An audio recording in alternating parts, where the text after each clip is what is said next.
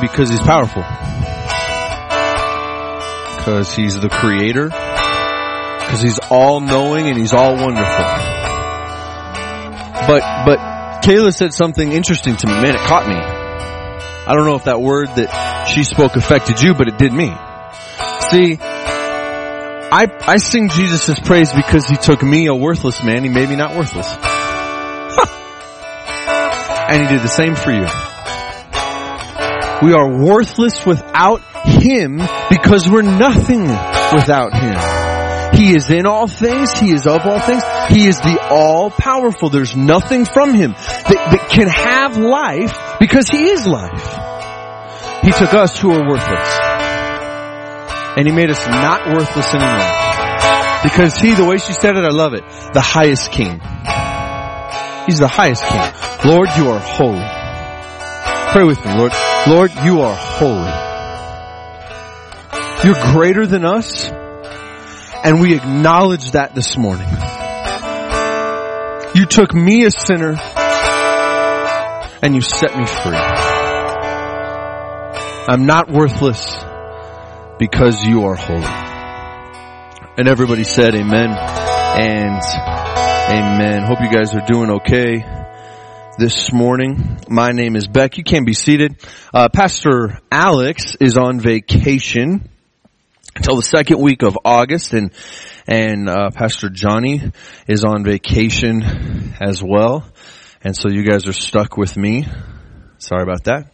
Rick is uh, preaching down in the Springs today, and so uh, we're going to go ahead and get started here. Last week I promised that I would share with you a little bit about my vacation time that we just got finished with. This is going to load in here in just a second. Sorry about that. And uh, last week we talked about the fly I saw in Chicago. If you weren't here, you didn't miss anything. It's just a stupid story. Uh, like I said, my wife and I, we went on, on a road trip 4,500 miles. We did 15 states. We were all over the place. My mom, uh, she moved away when I was a little kid to Florida, and since she has moved uh, right on the North Carolina Georgia line. Yes, North Carolina and Georgia border each other. Look at a map. While we were there, she has a bunch of land that she's developing. I like to fish, so we did some fishing and, and stuff. We we went shooting. My stepdad is a well, he lives in the Appalachians, so he's got like 110 guns or something ridiculous like that. And he said, let's go shooting. Well, Lindsay never shot a gun before. I have video footage of the first gun uh, she ever uh, got to shoot here. Let me see if I can get it rolling. Negative. Sorry, hold on. Technology. Okay, Kevin, you just press play on that. We're going to watch this and then I'll give you a little backstory.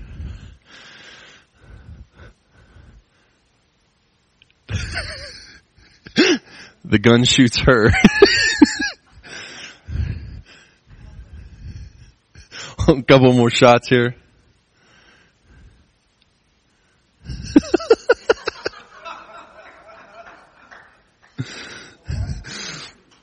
My wife is a is a powerful woman, man. She's a strong lady. She's a college athlete. She is a, a, a tough old gal. Uh, I repent, my dear. Uh, but that gun shot her. Now the funniest piece is with the audio, cause she's a little nervous. We shot some smaller guns, that's, that's a 45, it doesn't really matter, it's a powerful gun. And so she's kind of learning how to do this and it's sort of fun, sort of scary. The power if you've never shot a gun before is, is exhilarating, it's a lot. And so you're supposed to lean forward when you shoot a gun and you can see in the video she kind of starts to like, uh, lean back, you know, and then the gun kind of takes off. And at the end she goes, honey, you have to finish because my palms are so sweaty. I can just hear, as she shots that gun, the first time she goes, boom, ooh. uh, so it was, it was a lot of fun there. We gotta, we gotta shoot some stuff and I caught some fish. She caught her first fish on a fly rod, no less. Now she didn't want to touch the fish. She just let it, poor thing, suffer there hanging. Like, what do I do? What do I do? This fish is swinging way out, little flounder. It was a bad deal. Uh, but we had a lot of fun. Today, we're going to continue in the book of Nehemiah. We are starting the eighth chapter. And today's message is called The Rules of the House, a study in the Word and the way God wants to do church. We just taught a class here at ESS not too long ago called The Bride That Christ is Looking For, and it was an in-depth study on the, on the church that God is looking for. And we call it a fivefold church, the gifts of the church. How did we get to where we are today? You ever wonder that? Why do we do church this way? Why are the chairs set up and the stage and the worship? Why do we use the Bible and not any other book? Why is it on Sunday? There's a history not only to God's people, but to the way God's people gathered. Some of it is authentic. Some of what we do is biblical. And it gets, it doesn't get the respect it deserves. And some of it, well, we'd be better off without it. I want to talk to you guys today about the, when we go way back into Nehemiah's day, in this first church service in this restored people as they've built the wall, what what God did there. So, just so you know, Nehemiah built the wall, or Nehemiah was away from God's people. If you haven't been here before in the book of Nehemiah, Israel is a dilapidated nation. They have no wall. Ezra is sent years beforehand, about 15 years, and he builds the temple. Now there are people with a temple, but they're out, they're not a people with a, with a city. They're, they have no walls to defend themselves. Nehemiah feels on his heart to go to Jerusalem, the city we're talking about, the kingdom we're talking about, and build this wall. In 52 days, he convinces the nation of Israel to construct this wall so they can have a defense system against the world. We preached a long time ago about there's a difference between being inside and being outside the wall. That a lot of times in church we have this like weird blend of Christianity, anything goes. In God's kingdom, there is an inside and an outside. It distinctifies God's people. Now anybody's welcome, but when you come to the kingdom of God, you have to operate by the rules of the house. And so here we are and this, this wall is erected just like this uh, room here. There's walls that surround us on every side and they're inside of God's kingdom, but they're not God's people yet. They haven't been restored back to who He said they were to be.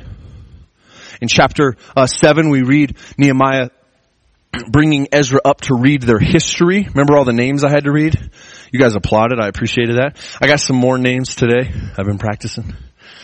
Uh, that these names brought back a, a, nostalgia of where these people, it would be like talking about our Declaration of Independence or our Constitution or having somebody read your family history. I didn't know this, and you probably don't care, but my family, uh, on my mom's side, actually were one of the founders of Grand Junction. My great grandfather, great great great grandfather was the sheriff and the judge. Now that's messed up. judge and executioner. He was, uh, they, they, I have, I have a history in this city.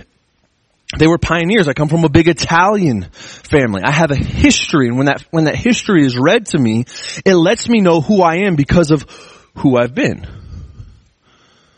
You have a history as well. And the Bible says that when we are adopted into His kingdom, we become His children. We're a part of His family, and His family has a history.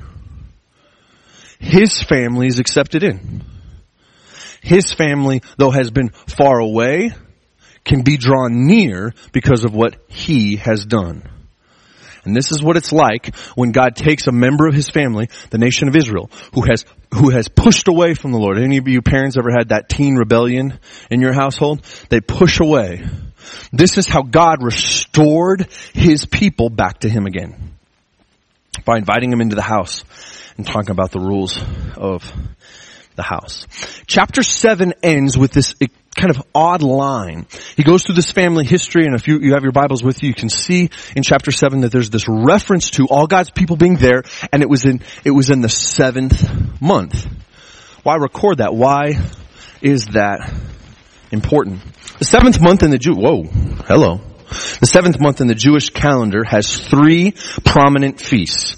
Just like we have holidays uh, today in America or in our culture, um, the God under Moses set these feasts in order so that the people of Israel could always be reminded about their lineage and their history and what God had done at certain moments in their life. There was three feasts in this month, the, the, the seventh month, which was the uh, Feast of Trumpets, Feast of Atonement, and the Feast of Booths. Everybody say booths. Going to be very important as we talk about in chapters 8 through 10, God restoring the nation of Israel back to becoming the people who he always said they were. So chapter 7 ends with this uh, idea of the seventh month, and then chapter 8 begins on the first day of the seventh month. We're going to read 12 scriptures here, but all of this takes place in one day. We all caught up? Okay, let's jump into the word together. I'm going to open my Bible real quick. We're in chapter 8, verse 1. Okay. You, if you don't have your Bible with me, you can follow along on the screen. I'm sorry, that's hard to see. We'll make sure to change that for next time. Verse 1 says this, chapter 8, And all the people gathered as one man in the square, which was in front of the water gate. And they asked Ezra, the scribe, to bring the book of the law of Moses, which the Lord had given Israel. Then Ezra the priest brought the law before the assembly of men, women, and all who could listen with understanding on the first day of the seventh month. He read it before the square, which was in front of the water gate, from early morning until midday. Uh, in the presence of men and women, those who could understand all, um, and all the people were attentive to the book of the law. Verse 4. And Ezra the scribe, who was the same person as the priest, he was a scribe and priest, uh, stood at the wooden podium which they had made for the purpose. And beside him stood Mattaniah, Shema, Ananiah, Uriah, Hilkiah, Messiah, and on, on, his right hand, and Pedaiah, Mishael, Makajah, Hashem, Hashem, sorry, Habakana, that's a hard one, Zechariah, uh, Meshullam, uh, on his left hand. Thirteen people in total. Ezra opened the book in his uh, in the sight of all the people, for he was standing above all the people. And when he opened it, the people stood up. Verse 6. Then Ezra blessed the Lord, the great God.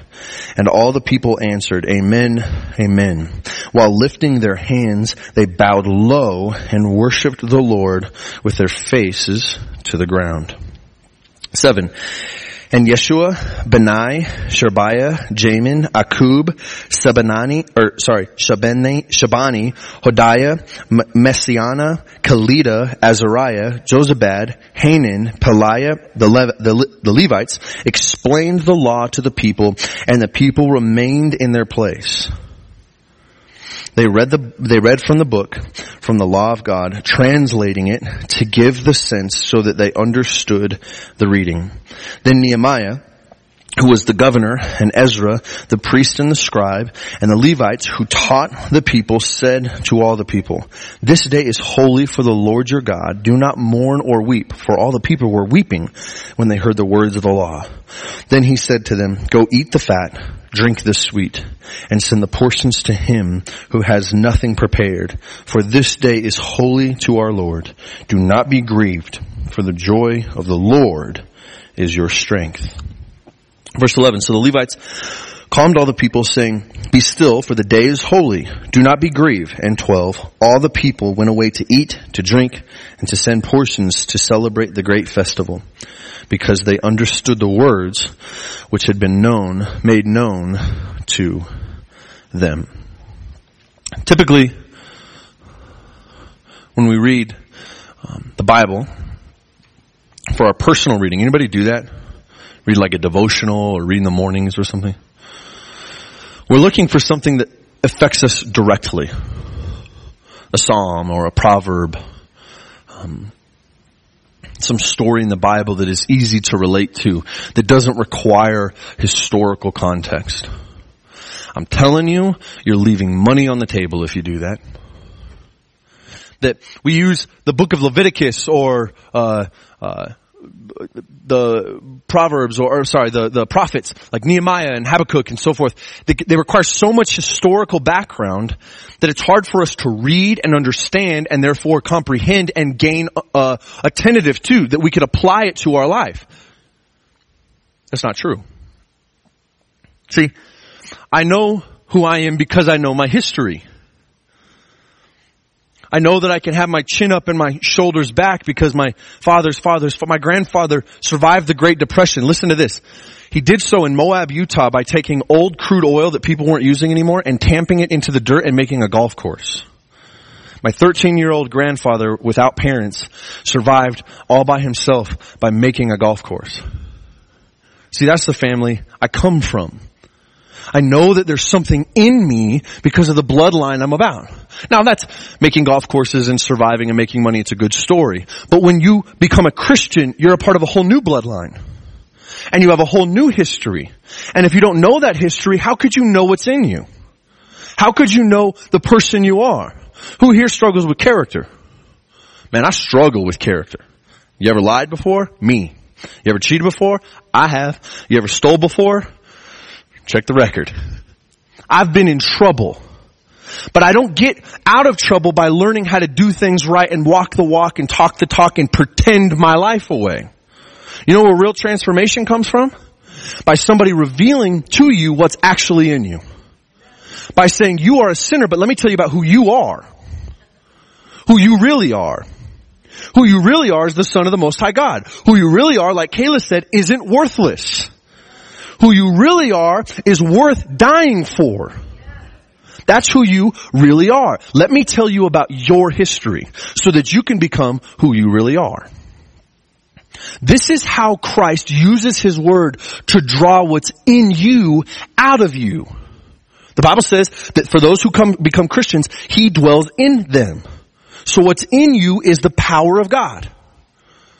It gets revealed by the Word of God, not a fancy story, not a cool uh, uh, preacher who's really enlightening and wears bright yellow shirts. That those that doesn't matter, but the Word does, because it pulls out of you what's in you.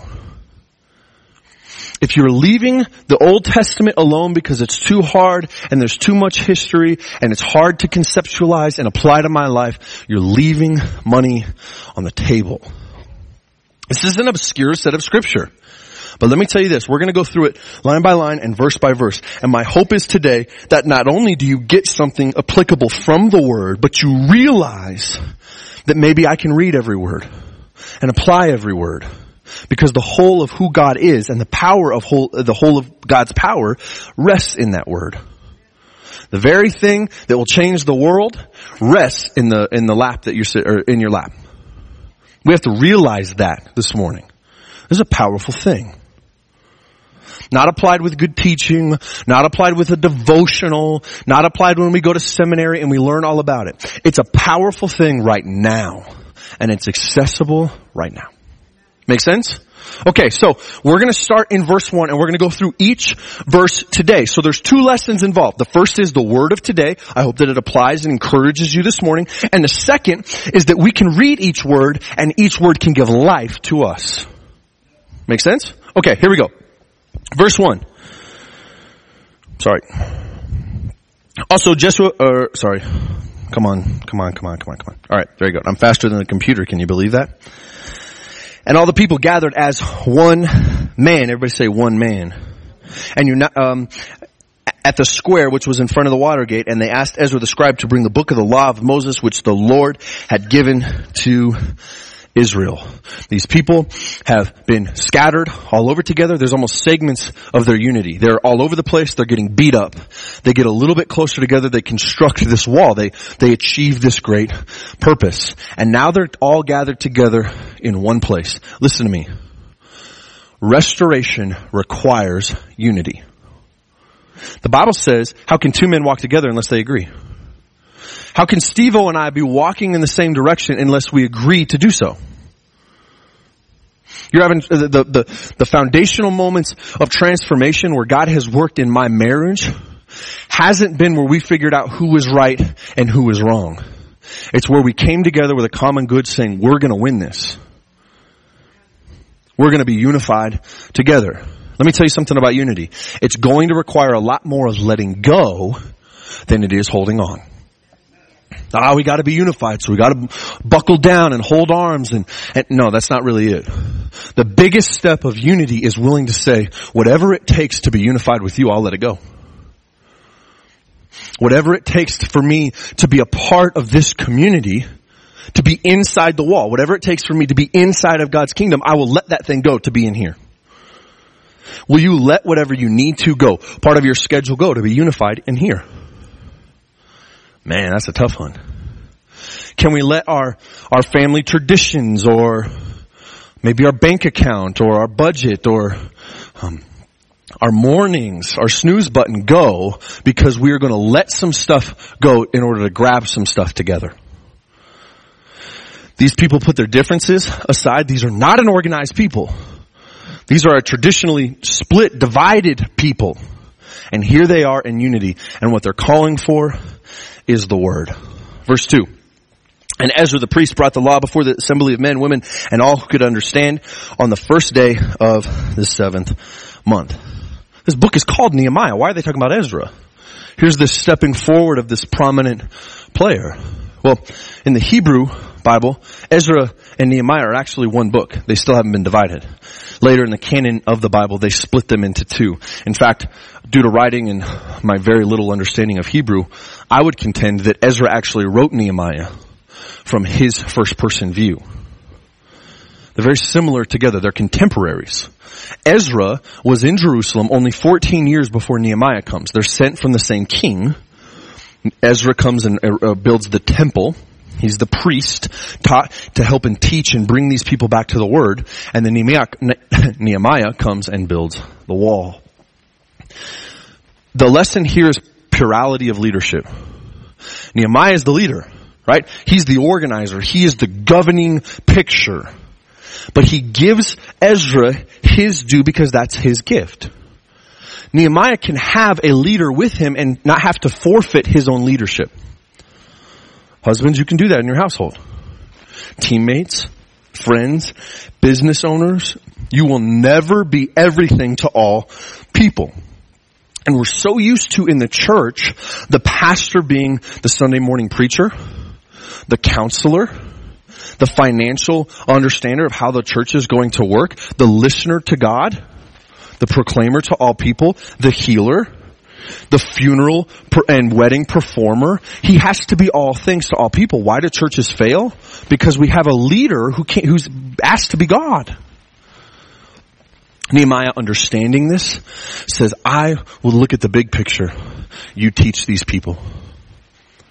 You have a gift in this church that nobody else has. Watch this. There's gonna come a time and a season when I and this leadership around the room realizes that we will never be able to do the transformation of this city, our goal, without you. Some of you are in here like, man, I don't even have a Bible. What are you talking about? See, that doesn't matter. A part of God's kingdom says that man, many hands make light work. That there's stuff that my wife can do that I could never do. She types like a thousand nine words a minute. I'm still this guy. There's gifting that she doesn't have. She, doesn't, she would never like to preach. That's alright. I talk enough for the both of us. There's stuff that you have that we don't. The Bible says in Ephesians 4 that he gave gifts to the church, the apostle, prophet, evangelist, pastor, and teacher, to equip the saints for what? For the work of service. That this isn't a leadership telling all these weird dumb people how to live their life. This is an us, a body growing together up into maturity. Nehemiah understands this way before we did. Ezra is also fulfilling the law. So Ezra comes to pronounce this book. Deuteronomy 31, uh, 10 says this, Then Moses commanded them at the end of every seven years in the year of canceling debts during the festival of tabernacles, read the law to recount the people.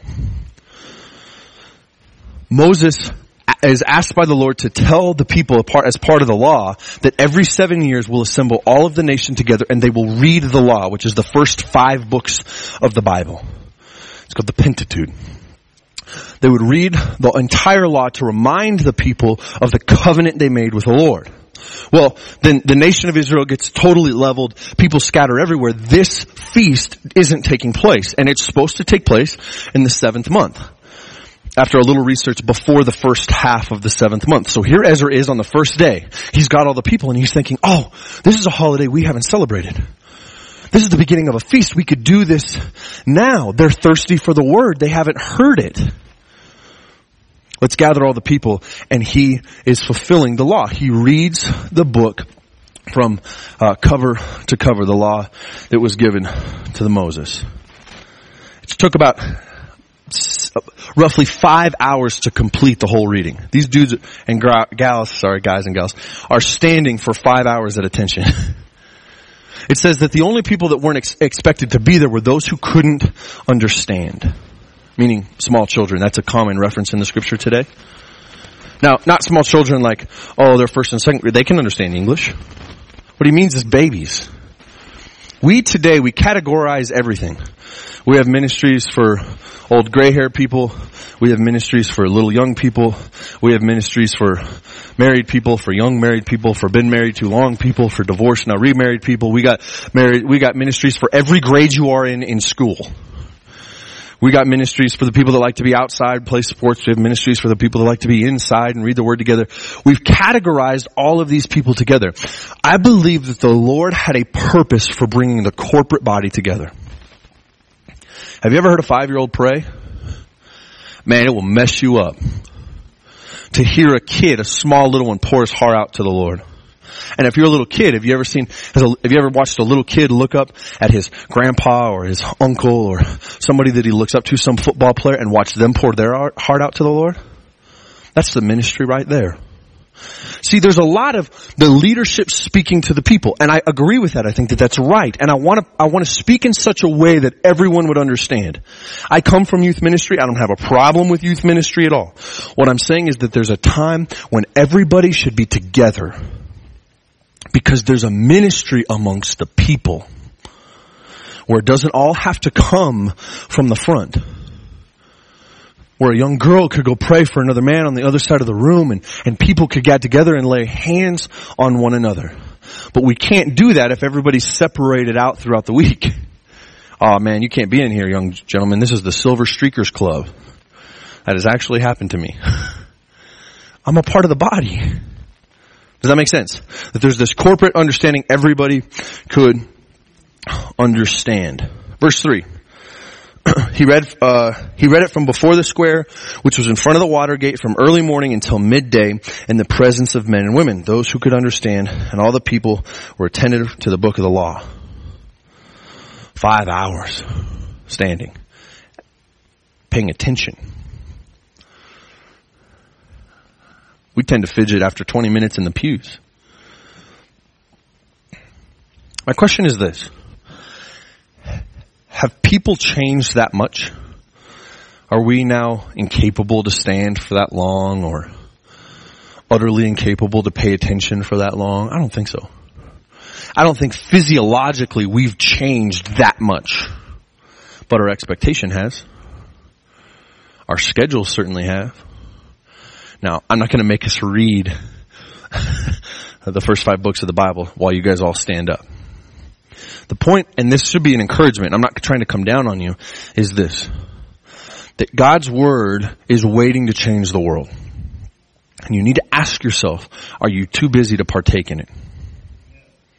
There's about 8,700 hours in a year for you to operate in. Everybody's given that much. To read the Bible for an average person cover to cover would take about 90 hours of reading. That's less than 1% to read the whole thing. There are devotionals out there and there's time for you to spend in your morning or in the evening or whatever where you don't study the word with a devotional by your side, where you just read it, where you just take it in, where you're just reminded of one or two points. See, my job is not to entertain you. Man, if I do that, I failed. My job is not to preach from the word and make it interesting and exciting. I failed again if I do that. My job is not to interest you to come back. My job is to preach the word. Because the word does the changing. The word is eternal. i am like a movie. I, I, tell you this story all the time. I walk out of a movie, like a Spider-Man movie, and I'm, I'm 30 years old almost. I just turned 29.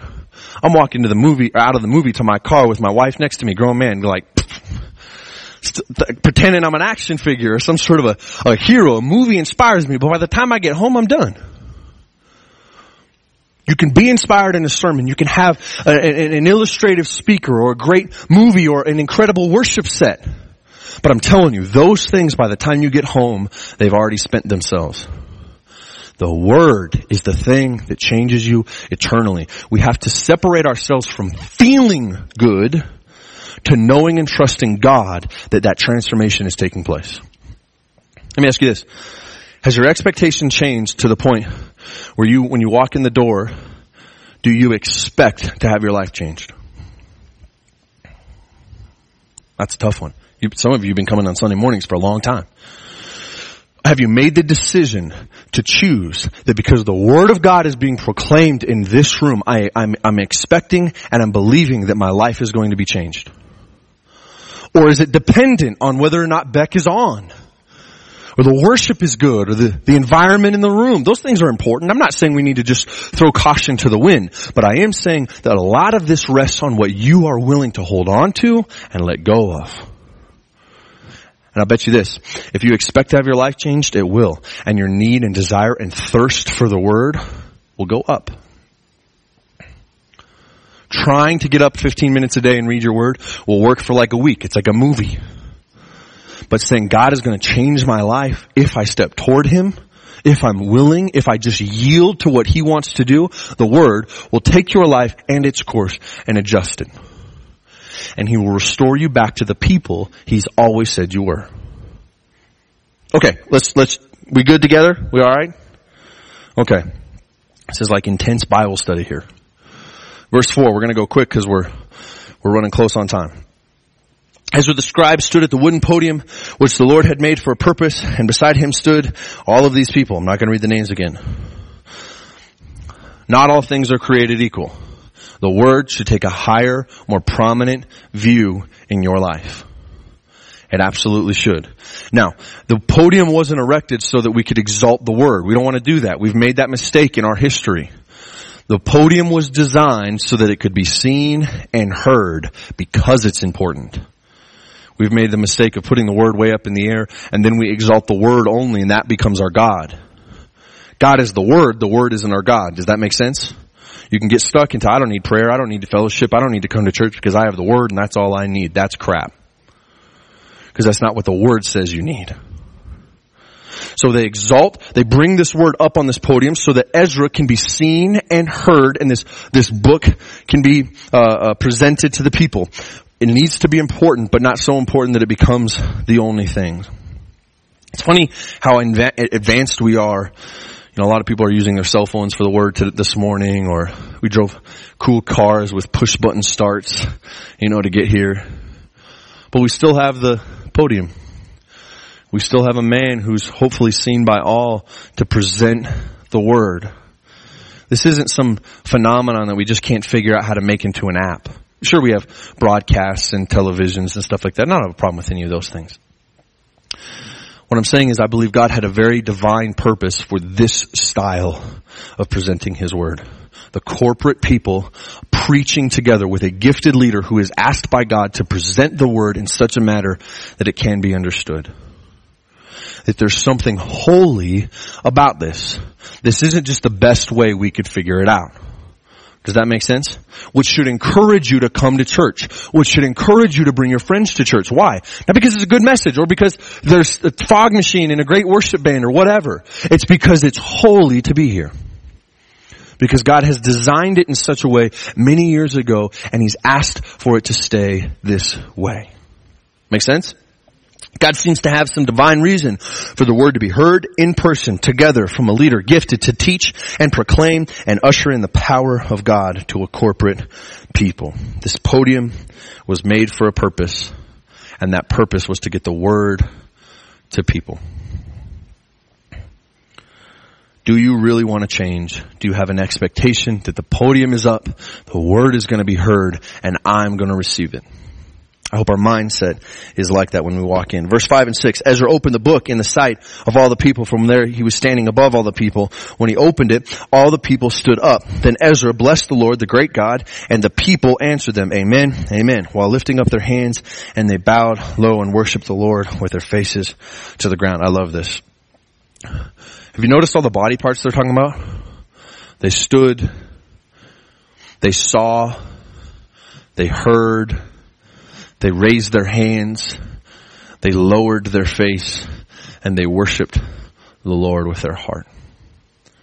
that God is calling to restore this whole body of every person. They all stood up. Sometimes getting right with God is as easy as standing up. We think it's so hard and we think we're so far away, but the truth is God is restoring these people and all he's saying is all rise. Now we rise all the time. We rise for weddings. We rise when a judge walks in the room. We rise when the president walks in. We rise at the national anthem. But at none of those things do we ever fall to our face. God will take you through in His Word. If you will uh, uh, uh, go to read it, He'll take you through this standing at attention. Man, He deserves to be honored. He deserves to be respected. To falling to your face and saying, no, He's Lord. The only way to make that jump from one end to the other is through the understanding and receiving of the Word of God. The Word brings change. Expect it. They stood up in unity, respect, and attention, and then they fell down in unison again. But these aren't unified, respectful, and attentive people. He's taking these people that aren't these things and he's making them something that they've never been before. These are hoodlums covered in, in brick soot and, and mortar. They're not, they're not, they're not these profound religious people that we think of historically the nation of Israel to be. These are a broken people. And when they stood up together and fell down together, all of a sudden, this whole atmosphere of who they were began to change. And the same can happen, happen for us. Okay, seven. Also, uh, oh sorry. Yeah, uh, the, the, list of people. We're going to get to the second half of seven. The Levites explained the law of the people while they remained in their place. Who's ever heard of the term elder? Elder. Elders need to be able to teach in the church. They're an important part of what we do. All of it doesn't have to come from Ezra. He read for five and a half hours or whatever. He was probably pretty tired when he's finished. He's saying, okay, now I'm going to sick the elders and the Levites on them and they are going to teach. They are going to discuss with them what this word means. If you have a question about what's going on in your life or in your Bible, man, call the office. We'll put you in contact with an elder. They'll come to your home. You don't need to make them coffee or be exceptionally nice to them. They're there to help and teach you. I mean, that'd be nice. Especially if I come, maybe bring something to eat. You know what I mean? They're, they're there to help, to teach, to ground you in the understanding of the Word. They made it presentable to those who were there. Verse 8 is again, it's a plurality of leadership. They read the book from the law, translating it so that they could understand. There's an order of service here. Can you believe it? These people stood up for five hours and then they finished reading and now all these sermons come and they stay standing. These people are awesome. Old kind of Southern Baptist style. You go to church at 9 a.m. and you go home when it's dark. But there's this order of service that we see still in Jewish uh, synagogue today. They didn't have the temple er- constructed from the inside, so they did service outside. There was the reading of the word. Then there was uh, worship. Then there was teaching or sermons. Then there was corporate ministry together that you're seeing right here. And then finally, he said that there was a festival. There was a feast time together. That's still what we do today. Predominantly. There's different shapes and sizes of it. My hope is, is that our expectation, we don't put too much weight just on the worship. We don't put too much weight on what the pastor says. Or like me, put too much, man, I'm, I'm into the fellowship time. Where's the cookies? We get, we get away from the Word, which is the core foundational focus of these, uh, uh, uh um, sorry, uh, Sunday morning services today. That the Word should be the center focus. They preach the, or they, they, they read the Word, they teach about the Word, they worship because of the Word, and then they minister together through the Word, and then they fellowship together because of what they have become together in the Word. Make sense? Okay. We're almost done. This is when it gets uh, really interesting. I know I'm going a little over here. Uh, just bear with me. The Nehemiah, who was the governor,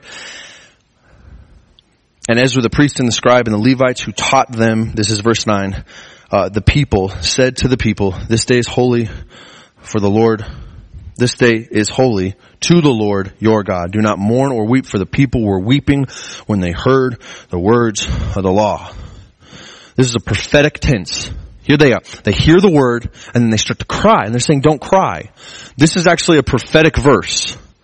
And to tell you how prophetic it is, they're talking about a time way in the future, even from today, farther away uh, in the future than we are from Nehemiah, to a time called tribulation in the end times. You'll read about that in the book of Revelation. We have a study going on on Wednesday nights, uh, starting in August, again, that we're going to go through the book of Revelation. We're talking about tribulation right now. But in order to talk about that time in, uh, in the future, we have to kind of go back in the past. I know that this can be confusing. I'm calling this the back to the future segment. Zechariah, who's before Nehemiah and Ezra, prophesied from the Lord saying the nation of Israel will encounter um, an understanding of what they've done through the hearing of the word and they will weep. Now they're not talking about this time. That's the first prophecy. Now we get to Nehemiah. That's the second time talking about the future. It says this, uh, Zechariah 3 through 10, it will come about in the day that I will make Jerusalem a heavy stone for all the people who will lift and be severely injured. He's talking about the nation of Israel who is being just bombarded against in the uh, tribulation that they're being pressed on from every side. And it, just like in Nehemiah it says that the war was raging from every side of the wall. Jerusalem is being pressed down upon. Okay and there's nothing that they can do. But then it says that the Lord will come and defend them. He says that he will lift them up and it says that they will realize and mourn like they've lo- like for their only for, their firstborn son. If we get to uh, verse ten, and I will pour out on the house of David. Um, on the inhabitants of Jerusalem the spirit of grace and, and of supplication, so that they will look on me whom they have pierced, and they will mourn for him as one mourns only for a son, for an only son, and they will weep bitterly over him like the bitter weeping over a firstborn in tribulation, the nation of Israel, the difference between Jews and Christians is we don't, they don't accept Jesus as the Lord. They will be brought down upon from every end. The Antichrist will be pressing upon them. And the Lord will come down and He will restore them and save them. And they will look on Christ who they've pierced. They will mourn Him like a son who's lost. They're weeping because the thing that they said is not the God comes and saves them as God. We see the same picture in Nehemiah. They're reading the word and they're realizing that they've rejected God and His law for so many years. That they've, they built their own houses before they built the temple. That they cared for themselves and they rejected God and then the very thing they rejected has come and pronounced their word and said, look, I'm going to take care of you. The power of God is going to restore you. Dry your eyes. That's the grace that we've been given. And the same is true for us. Who has rejected God? I have. One day the word was preached to me on campus and it was like the very God I had rejected was lifting me up and saving me. I wanted to weep like he was my son. He's saying, don't cry. This is a day of celebration. So many times when I have the pleasure of bringing somebody to the Lord through, uh, through grace, I'm saying to them, don't cry. Why? They're saying, I'm so sorry, I've messed up. Yeah, we know that, but that's all been paid for. Stand up. Dry your tears. Today is a day of celebration. This is what's happening in the restoring of God's people. Do you see how God works? He restores this nation. We are a part of His nation. He restores us in the same way as children. He takes the broken thing and puts it back together. And at the end of time, the one whom they have pierced, who I was involved in piercing, will stand and he will take care of us in our tribulation. And he'll say, dry your tears. For nothing can hurt you now. At the end of the book of Revelation chapter 22, it says that uh, when the Lord creates the new heaven and the earth, there'll be no more crying. There'll be no more weeping as it says in Nehemiah, because the Lord is our strength. If you've probably read that song or sang that song before, the joy of the Lord is our strength. It's saying this, that God is so excited and happy about what He is doing, the work that He is doing. It's like somebody that just starts to laugh uncontrollably. Don't you start to laugh? The power of God is so moving through His Word, and He's so interested in restoring His people that when we allow it, it will become our strength because of what He's doing. May we never allow our own conviction eclipse God's joy. Because what He is doing is greater than whatever you've done. Okay, we're almost finished here. So the Levites 11 and 12, uh, they all uh, claimed They calmed all the people, sorry, be still for the day is holy, do not be grieved. And all the people went away to eat and drink and send portions to celebrate the great festival, which is the festival of booths. We'll talk about that next week. Because they understood the words what had been, which had been made known to them. I think about Nehemiah in this time. He built the wall, but God had not finished building him. Everybody gets to partake in this restoration. His job was to do this construction project. The construction project is finished. He's handed off this realm of leadership to Ezra who's teaching. He could just back away. But no, he is being restored as well. We'll see that in the book, uh, in the later chapters. God's ultimate goal isn't for us to understand the word, but it is to know it in such a way that it leads us to love the Lord your God with all your heart, soul, mind, and strength. That is his ultimate goal. And it cannot be done without the word. Let's go ahead and bring our worship team up here. We're going to close here. Can we get offering ready to go? I hope this morning that you're understanding not just the power of the word and that it influences you, but that it influences it influences you this morning. that God so loved the world that he gave his only begotten son, that any who might believe in him would have eternal life. Tonight, or this morning, I'm hoping for a response from the people in the same way we saw a response out of people who heard God's word. They were convicted, they were brought low, that's what the word will do. Man, it will reveal to you, and then it lifted you up. I pray that that happens this morning. Let's, let's take up our offering, uh, and then we'll, we'll, we'll get ready with closing. Lord, we just thank you for your word and for your work. We pray for the offering in Jesus' name. Amen. I'm going to invite Alec Bailey to come up here real quick as you take up the offering. A response is an important thing. Okay, there's an important part of the service that is a that is a you calling back to the Lord. Alex is going to talk to you a little bit, maybe if you've never uh, received the Lord or heard from the Lord. And then what we're going to do is offer, give an, a, an offering for you to come up to the front, receive prayer in response. Okay, so here we go.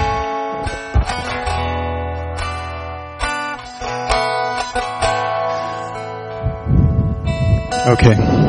So I'm just going to really quickly piggyback off of one of the last points that Beck was making here.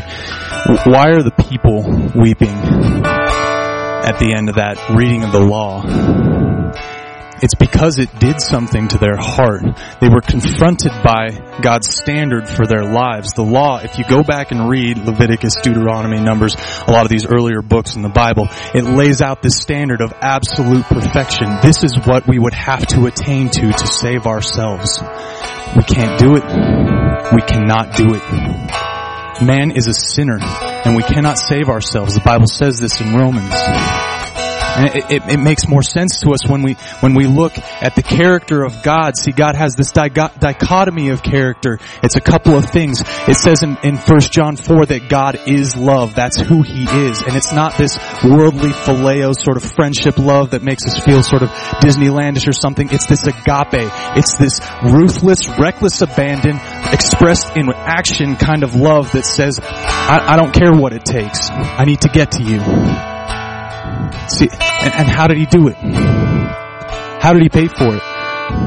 It's, it's the person of Jesus Christ. All these crazy people up here just desiring to, to express this and people coming to proclaim that they, they believe it and we're congregation believing the same thing. It's that Jesus Christ, we understand who He was.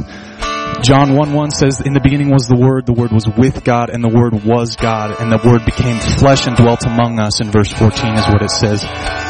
And it says that Christ, as you guys know from the Easter story, He died on the cross and rose from the dead to pay the penalty for our sins and purchase a place for us in heaven. Guys, heaven is a free gift. It's free. It's free. We've all screwed up. We all have screwed up. Sin is anything that we think, we say, we do, or even don't do that falls short of God's perfect standard. Everyone in this room has done it. Everyone out there has done it. No one is any better. Every, everyone is equally needing of that grace. So how do we get it? It's faith. It's faith. It's not a head knowledge the way I know George Washington is someone in history. It's not a temporary faith the way I'm on an airplane and, and there's turbulence all of a sudden and I'm praying, God, get me to the ground. Please, I gotta go see my family. It's trusting in Jesus Christ alone for our salvation. Now, you, you may have heard this message before or you may not have. But right now, if we could just, give me a, just, can we close our eyes here? Okay, I want to I want to take a step into this sort of supernatural, the spiritual element of our existence. Okay, it says in the Bible that the flesh and the spirit are set in opposition to one another. We want to give a microphone to the spirit right now, and we want to shut up the flesh. Okay, so we're going to step into this right here. Heavenly Father, thank you so much, Lord, for what you're doing here in this place. Thank you so much for who you are, Lord. Your character is, is beautiful. You, it says in Habakkuk that your eyes are so holy that you cannot even look upon sin. That this perfect love and perfect justice where sin has to be punished, it's been satisfied in the person of Jesus Christ. It says that that standard is perfection. I know you can't reach it, so I paid it for you. Come be in relationship with me. And so today, if you've, if you've not done this before, you can raise your hand or, or come up or speak to somebody uh, here in the leadership. But if you if you have done this before, this is also an invitation. Step back to it. Salvation is, is, is a one and done thing, but sanctification, the, the act of being made holy, allowing the Lord to move us from one place to the next. He wants us all to take a step today. Where have we not trusted Him? Where have we not allowed the gospel to be effectual? Have we kept it to ourselves? Father God, we, we, we admit, Lord, that, that we have to an extent. That beyond even our, our recognition or consciousness that society and culture and the enemy have gotten our attention, but Lord, not right now. It's just us and you. And so Lord, I, I'm, I'm just thankful I'm thankful for what you're doing in these hearts, Lord. I pray that, that they might be attentive to that today. That, that wherever they go with the microphone that the Spirit has, um, that we hear and listen to what He says above what the world might say. So thank you, Jesus. Thank you for that. Amen.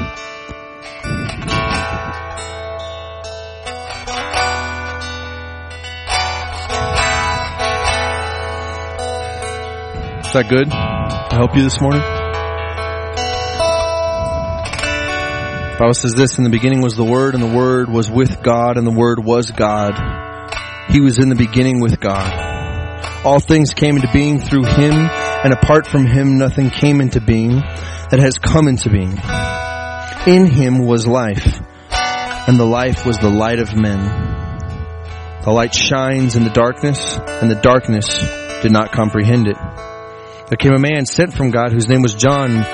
He was a witness to testify of the light, so that all men might believe through him. And he was not the light, but he came to testify about the light. There was the true light, which coming into the world enlightens every man. He was in the world, and the world was not made was made through him, and the world did not know him. He came to his own, and to those who were his own did not receive him. But as many as received him to them, he gave to be the, the right to become children of God, even to those who believe in his name, who were born not of blood, nor the will of the flesh, nor the will of man, but of God. And the word became flesh and dwelt among us, and he saw his glory and the glory of the only begotten Father, and the full of grace, who was full of grace and truth. If you want to respond to this, you're welcome to come forward and receive prayer. If you need to be with the Lord, that's fine. No one's going to mess with you. We're going to play this song. I hope that that's your benediction for today. I hope that you have a blessed week and that you too will be a partaker of the Word of God. Amen and amen. You guys are free to go. Thanks so much. Sing Holy King. Holy King Almighty, Lord, saints and angels all adore join with them and bow before Jesus only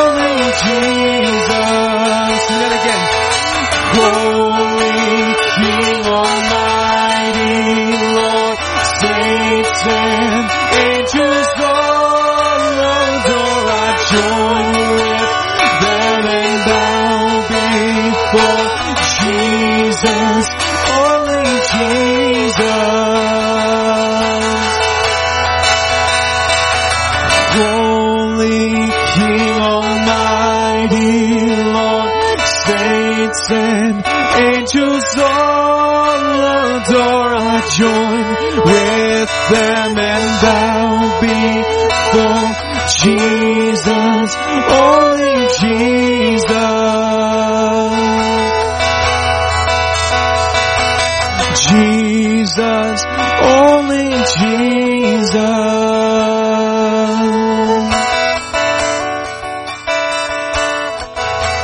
We thank you for what you've done here today.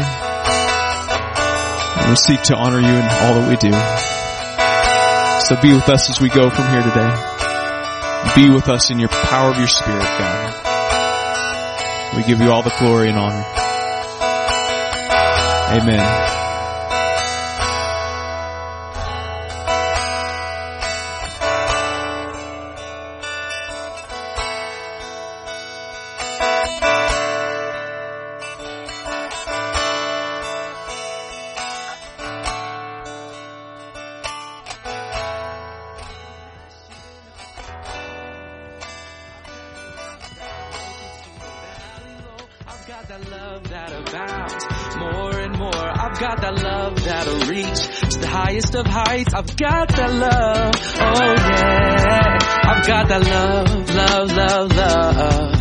Got that love, love, love, love.